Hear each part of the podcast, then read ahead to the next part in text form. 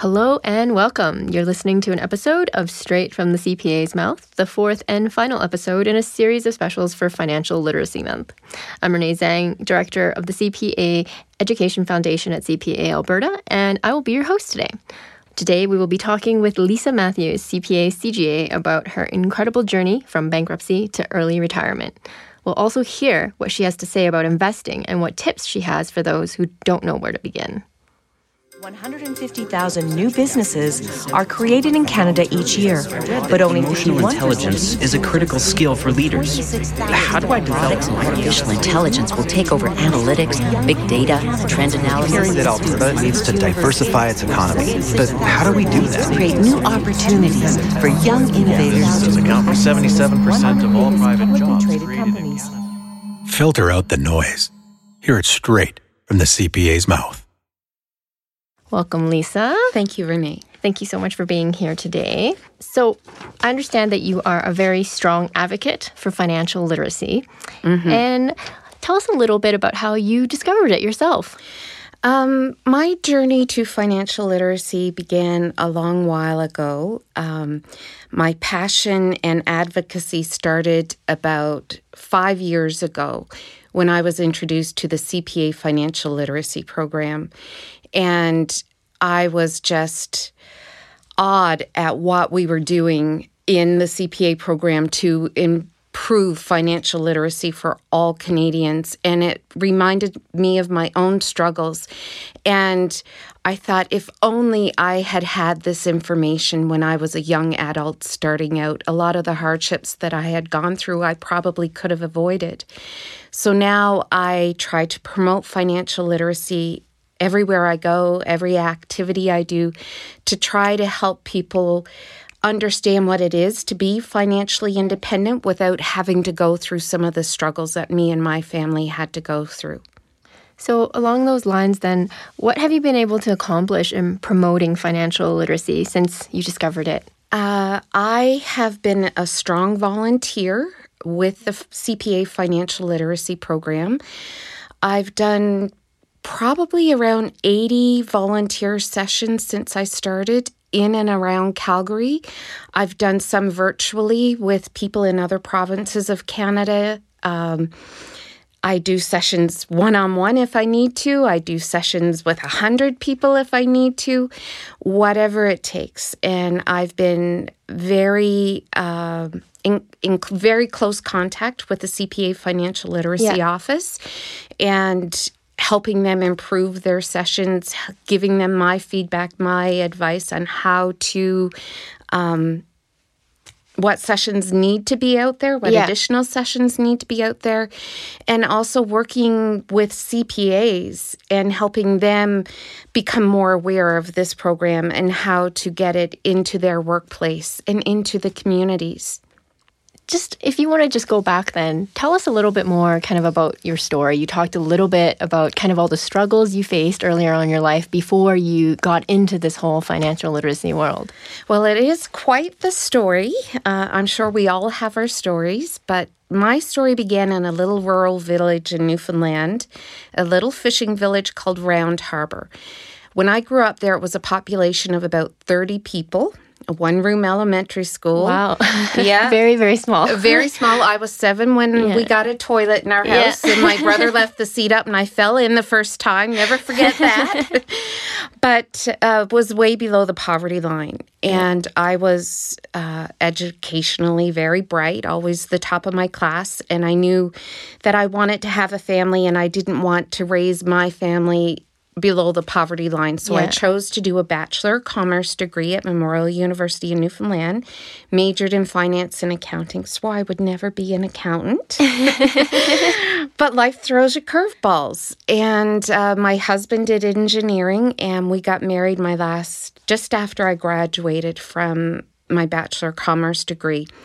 Uh, our daughter was born a few months after, and I chose to stay at home with her. He was working in oil and gas and yeah. making really good money, and it was an opportunity for me to to do that. Lo and behold, a year later, he got laid off. Uh, he became a stay at home dad. I became a working mom. And then my job was only contract. I lost my job. He got another job.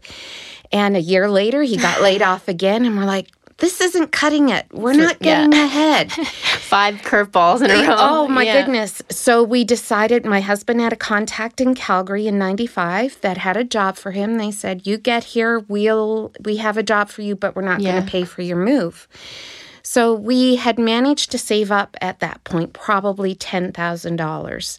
So that financed our move to Calgary, got us a vehicle, we sold everything we Yeah. owned, bought new furniture, got into our condo and Art goes to work and oh, Art, we forgot to call you. We're laying everybody off. So we had two children at this stage, and we had used all our savings for the move and to get Yeah. into our apartment and furniture. We had no income. We lived off Kraft Dinner and Cheerios for five months, and there just wasn't any jobs. We were either overqualified or underqualified. So we ended up going home with mom and dad and lived with mom and dad for two months. Love my parents and they Yeah. love me, but living with your parents when you're a parent yourself causes a little bit of conflict. You, you wouldn't recommend it. Not at all. Uh, so we we moved to another town in Newfoundland where we could walk to grocery stores and and internet was a new thing at this time. So we had to go to the college to access the internet, which we did, and we had no money to pay our student loans or our car loan. We ended up having to declare bankruptcy. Now that went against everything I believed in at that point, but I am so grateful that those laws were there for us. We didn't have bad financial behaviors. We just had no income Yeah. and no way to get income. So I'm very grateful that that was there. We got back on our feet. Everything was going fine. My husband was working for an engineering consulting firm. And then lo and behold, another curveball. Our son was diagnosed with autism and the services weren't available in Newfoundland to help him. So we decided we had to move again. But this time we were going to have a job first and a job that committed to paying for the move. So we moved to Sarnia, Ontario. I went to work in the financial services industry. Now, previous to this, I had started a bookkeeping practice out of my home in Newfoundland. And in the course of doing that, I wanted to make sure my clients had the best advice that they could have. So I enrolled in the CGA program. I only had a couple Yeah. Courses left to do when Nicholas, my son, was diagnosed with autism. And I'm like, three letters after my name or a son who couldn't talk to me. Yeah. So I took a leave of absence from the program, which was only supposed to be one year, turned into five. We got to Sarnia. I went to work in the banking industry and realized it wasn't going to cover the costs of living that we had. We were paying fifty to sixty thousand dollars a year for private speech therapy and occupational therapy, and other for- sources of therapy for our son, and the thirty thousand dollars a year I was making wasn't going to cut it. So I re-enrolled in the CGA program after having about six interviews with oil and gas companies and it came down to two people myself and someone else and every time it went to the person who had their accounting designation i'm like lisa pull up your pants Yeah. you can do this So, you I- really saw the value at that point. Yeah. Absolutely. And I enrolled in the program, and even before I finished, just having the enrollment in the program and my three courses that I had to finish now became eight, even though I had aced them, but because of the time lapse, I had to redo them. I got a job with Shell in Sarnia, and I tripled my income that first job Right away. right away. Yeah. And I'm like, this is what the CGA program can do for our family. So we kept our standard of living the same. The extra money we made, we used it to pay off our debt. We were almost to the point of declaring bankruptcy a second Again? time. Okay. Because of the issues with trying to finance the the rehabilitation your for our son. son. And you declare bankruptcy once, it comes off your record after seven years. A second time, it may come off after 14 years, it Yeah. may never come off. So thank goodness we didn't have to go down that path. Thank goodness Shell saw my worth and my value as an employee and hired me, and we paid off all of our debt. And we started paying ourselves first. And what I mean by that is you have to pay your mortgage. You're not going to mm-hmm. miss your mortgage. You would do whatever it takes to make your mortgage payment, your car insurance payment, all those types of things. You also need to put your retirement savings plan at the top of that list before it's more important than your mortgage. It's more important than that car payment. And that's what we did. So we focused on maxing out our RRSPs and our TFSAs when they came into play. When our kids turned 18 they maxed out their TFSAs and Nice. RRSPs but that was really getting that job with Shell and getting my CGA designation was really the path that showed us what through my studies I learned Yeah. what I needed to do. One of the things that I found through this whole life journey is as accountants, our studies and our experience really help us focus on our company's balance sheet, our company's income statement, making sure that's reported properly, making sure we minimize expenses. And as accountants in the world we live in today, we're so busy working long hours of overtime and, and taking our kids where they need to go. Sometimes we forget about our own financial statements. We need to become our own CFOs of our own household. You need to treat your household as a business and make sure you understand your assets and liabilities and where your expenses are. And you have to cut costs in your house the same as you do in a business. So that journey is an incredible journey. Very much so. Still on it. yet still on it. Um, if you could pick out, I guess, the biggest lesson that you learned from everything that you've been through, what would you say it was? Uh, the biggest lesson is not necessarily a financial lesson. Yeah. The biggest lesson is to be true to yourself, to to have goals and values and dreams, to always understand that you are the one in control of your life, whether it's your financial life, your relationship life, your spiritual life. You are the one in control.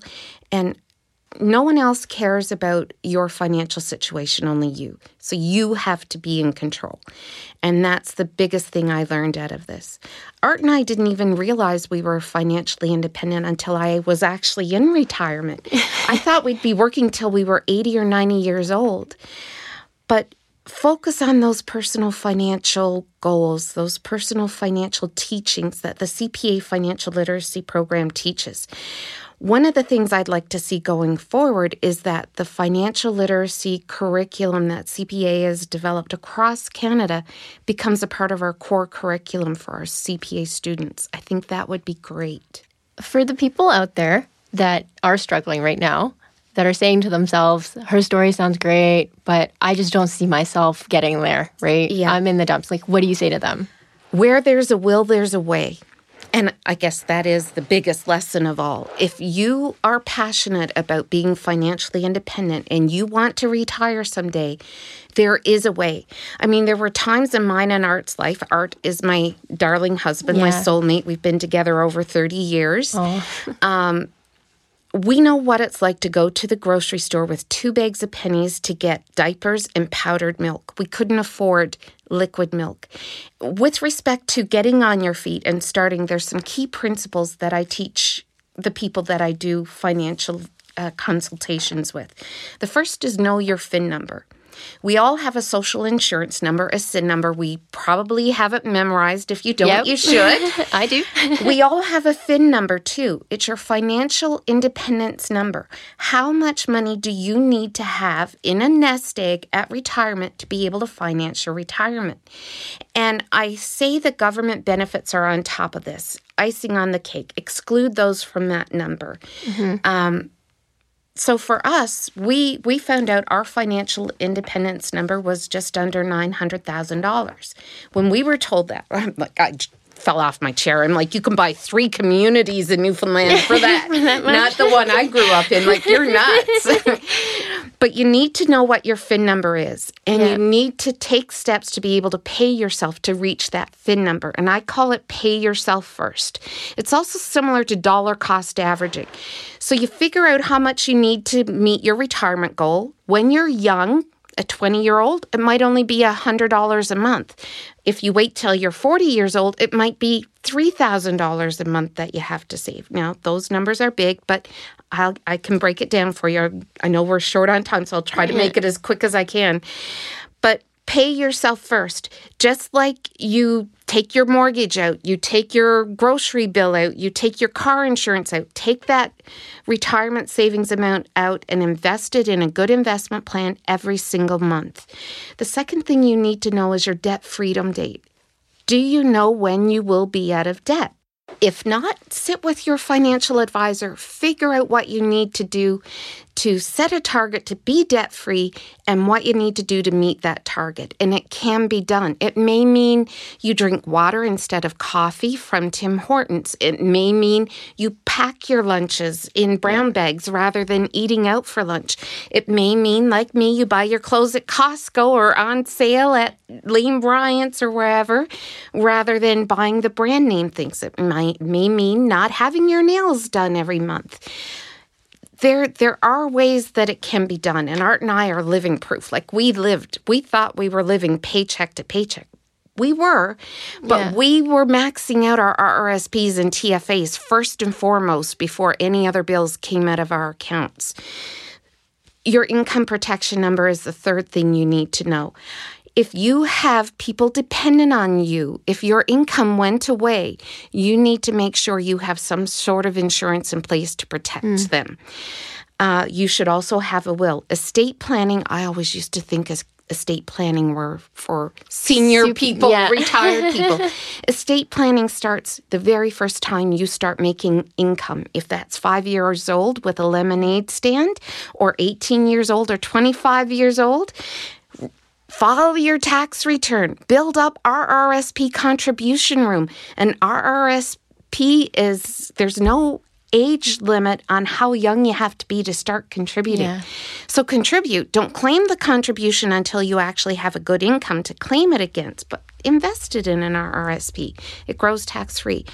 If you are a young family and you have children and a, a spouse dependent on your income and that income went away. It can financially devastate a family. So make sure you have income protection or life Yeah. insurance. I only recommend term insurance. Never buy permanent whole life cash value. Go on to dave ramsey or Suze Orman's website if you want to learn more about that.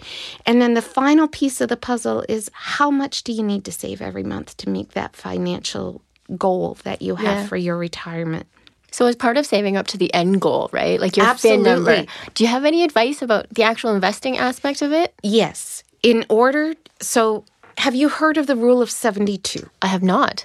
So, how the rule of 72 works, Albert Einstein came up with it. It's called the eighth wonder of the world. Okay.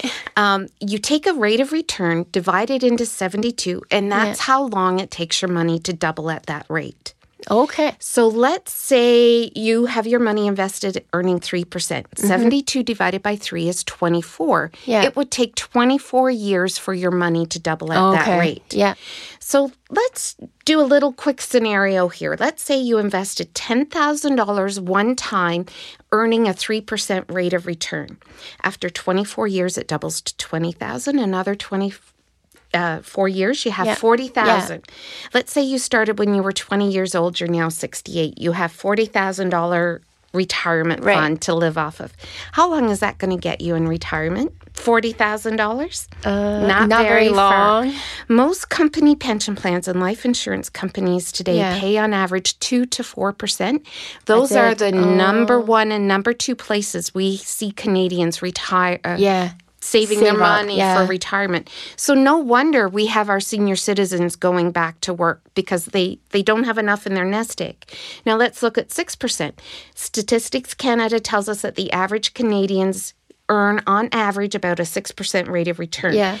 If the majority are getting 3%, the average is 6%. Somebody's getting a lot more than 6%, right? You Yep. follow me? Yeah. Now, six is double three. You'd think it would give you twice as much, but 72 divided by six is 12. So now your money is doubling or compounding every 12, 12 years. years. So you come out instead of 40,000, 160,000. So this is now your retirement fund. Yeah. Still not very good. It's better. Not enough. It's not going to get you through Yeah. 20 or 30 years. Now, you can look at Andex charts, and I won't explain what those are here because that's a whole other 15, 20 minutes. Go into any financial institution, you'll see an Andex chart on the wall. For the last 100 to 150 years, the Yeah. overall financial industry has averaged 12%. Return. Seven, yes. Okay. 72 divided by 12 is 6. Your money now doubles every 6, Six years. years. That $10,000 now grows to $2,560,000. Do you think you could live on that in retirement? I probably could. I think that, and that's where we need to, we're taught to fear those investments. Yes. We have to be invested in equities if we want to achieve those higher rates of return. Mm-hmm. But we need to do it just like you wear a seatbelt when you drive your car. You put winter tires on in the winter. There are things you need to do to protect yourself when you're investing in equities. One I already mentioned is dollar cost averaging. Pay yourself first and markets fluctuate and in a fluctuating mar- market it's a lot mm-hmm. better to dollar cost average than to put in lump sums Yeah. Be disciplined. If the markets go down don't panic and sell off everything. That's when that pound of butter is on sale. If you went into the store and butter normally four or five dollars a pound and it was on sale for 50 cents a pound would you only buy one block or a whole bunch? You'd buy a whole bunch. Mm-hmm. The same with when the markets go down. Yeah. my clients when they're investing and they see the markets go down they don't sell off they understand the rules of investing. They're Yeah. like, Lisa, I have some extra money. Let's put it here. And I guarantee you that's what the Warren Buffetts of the world I think doing. that's something he says, actually, right? Absolutely. And the financial industry as well. Um, so, dollar cost averaging, Yeah. discipline. Third is diversification. Okay. Don't put all your money into one place. Don't Yeah. go out chasing those marijuana stocks now that we think marijuana is going to grow Yeah. or pharmaceutical stocks. Find a good portfolio manager that has at least 10 years experience. And why 10 years? Well, Yeah. the first time I got my hair colored, I didn't want it to be by an 8-year-old who had never colored hair before. Make sure they've been through a couple of market cycles. The market Yeah. tends to go up every three to five years and then down for 18 months Yeah. and, and whatever.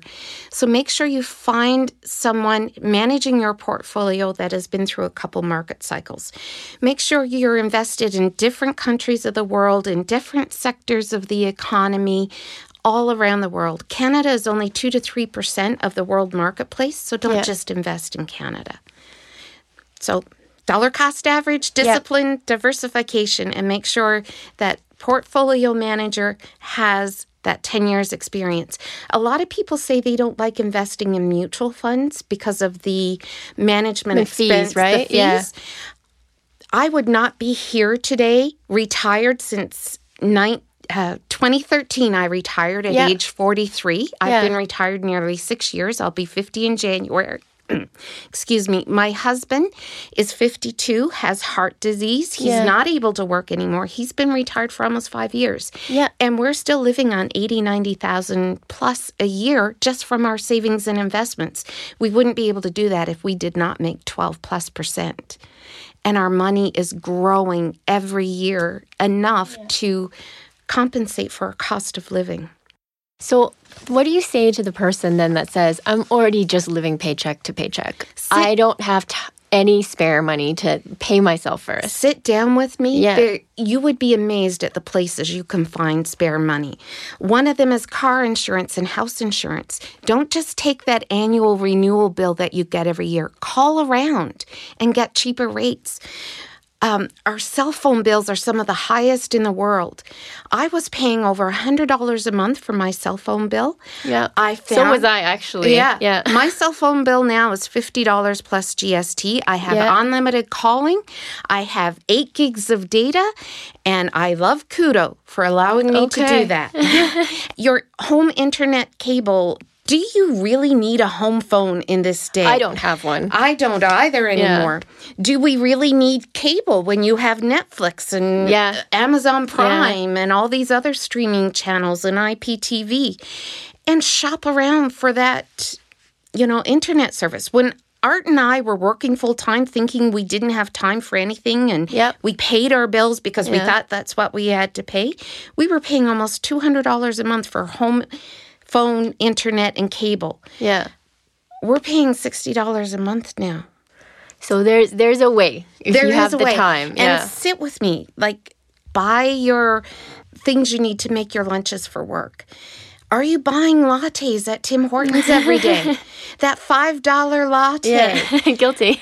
So if you do, Yeah. just do the math. That's over $3,000 a year you're spending on coffee. Go to Costco, get a can of Tim Hortons coffee at Costco and a percolator. Have it on a timer so your coffee's ready for you when you get up in the morning. Yeah. Buy the Contigo mugs, the insulated mugs at, at Costco. You've spent maybe $150, $200 versus $3,000.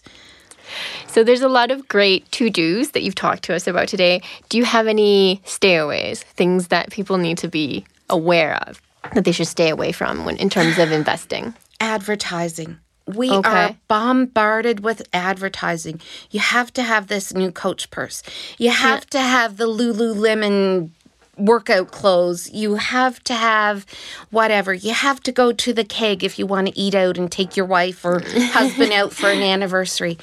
The most romantic anniversary dinner Art and I have ever had is when we packed a picnic and went and sat by the Bow River and he taught me how to fly fish. You can't put a price tag on that. But if having that Tim Hortons coffee is what gives you a purpose in life and gets you out of bed in the morning, keep doing it and we'll look at other ways to save you money. Um, so you mentioned just a lot of good tips. Um, do you have any resources that you have a suggestion for people to look at? Absolutely. Okay. CPA Canada Financial Literacy Yeah. website. it is phenomenal. And uh, the company I'm affiliated with is called Primerica. They have a lot of good tips on their website as well. Yeah. The banks and financial institutions all have really good tips on how to stay ahead in your finances. CBC News has a personal health site, and a lot of times they put some really good tips on there too. And just Google. You can ask Google anything these days. we yes, have the yeah. Google Home Mini. It's hilarious. But just ask Google, how can I save money on grocery shopping? How can I save money on car insurance? How can I get the right mortgage? And sometimes we pay a lot more in interest rates for a mortgage than we need to. Yeah. Never, ever, ever life insurance or disability insurance on a mortgage. Go Okay. get your own individual Yeah. policy separate. If you want more information about that, Google Lisa M. Matthews or find Yeah. me on Facebook. I have a little blog I started on Facebook just giving tips on, on how to find money where you don't think there's none to be found. And in terms of all the information that's out there, right? Do you have any tips on what um, what is good information versus what is bad information? The best piece of advice I can give someone is to have a financial advisor, a good financial Mm-hmm. advisor. This information is overwhelming. There's Yeah. so much running a household in today's society is as challenging as running a business. So have that good financial advisor that you can bounce things off of when you think there's no way this would work for me. It's amazing someone, especially someone with the life experience you know that's a lot of what i learned about finances i did learn a lot in my cpa studies Yeah. and my c i'm a cfp as well certified Okay. financial planner uh-huh. Yeah. but a lot of it i learned in the school of hard knocks Yep. i get knocked down but i get, Get up, up again, and just you know in many households finances is a taboo topic mm-hmm. I don't care what anyone says. I'm struggling with MS now. I almost lost my husband. My son has autism. My my daughter has issues as well. Yeah. Type 1 and type 2 diabetes. So I've been through almost every form of stress you can imagine. Yeah. The most difficult from my personal experience has been the financial stress. You feel like there's this weight on you that you just can't get out from under. You feel the world closing in on you. Yeah. If I can help just one family not have to endure that, then I've served my purpose. And so talk to someone, talk to your family, talk to your kids about finances, teach them financial literacy at a young age. When they have that lemonade stand, tell them to save 10. I prefer 20, but if you start with 10%, save 10% of what you make or 20%, put it in a bank account and file your tax return. And if you start that education at an early age, it, it doesn't become a taboo subject. You become the one in control, and that's the key word control. Well, thank you very much, Lisa. So, this episode explored Lisa's story from bankruptcy to early retirement and her, her insights into investing and financial literacy. Um, once again, thank you so much for sharing your amazing life story with us here today. Are there any final thoughts you'd like to give our audience? Be happy, dream. It's okay to dream. If you think there's nowhere to go, mm. have that hope. Make a vision board. Put that picture of that mansion or that Mediterranean cruise on your vision board or that cup of Tim Hortons or that coffee. latte, right? yeah. Put it on your vision board and talk to your financial advisor. Find a financial advisor reach out to CPA to host a financial literacy session in your home, in your community, in your sports club, at your place of work, Yeah. and spread the news because financial independence is possible for every single Canadian. There you have it then, straight from the CPA's mouth. This is our last special special in our series for Financial Literacy Month. Over the course of this important month, we've covered various aspects of smart money management. We hope that you've enjoyed this special series and that you've been able to learn some useful tips for managing your own money. As Financial Literacy Month comes to a close, we will be returning to our regular program. Make sure to tune into our next episode to hear a CPA answer the question What is the wisest thing that you have ever heard from someone? And don't forget to subscribe to the Straight from the CPA's Mouth mailing list for additional content and perks. Straight from the CPA's Mouth is brought to you by the CPA Education Foundation. The CPA Education Foundation is the charitable arm of the Alberta CPA profession, providing up to 1.2 million each year in support of business and accounting education in the province. This podcast is just one of many resource materials available through the Heshi CPA Knowledge Center. This virtual hub features Alberta CPAs sharing their unique perspective and vast expertise on topics and issues such as leadership, finance, entrepreneurship, and more. Visit cpaalberta.ca slash foundation for more information on the Heshi CPA Knowledge Center and to learn how Alberta CPAs inspire success.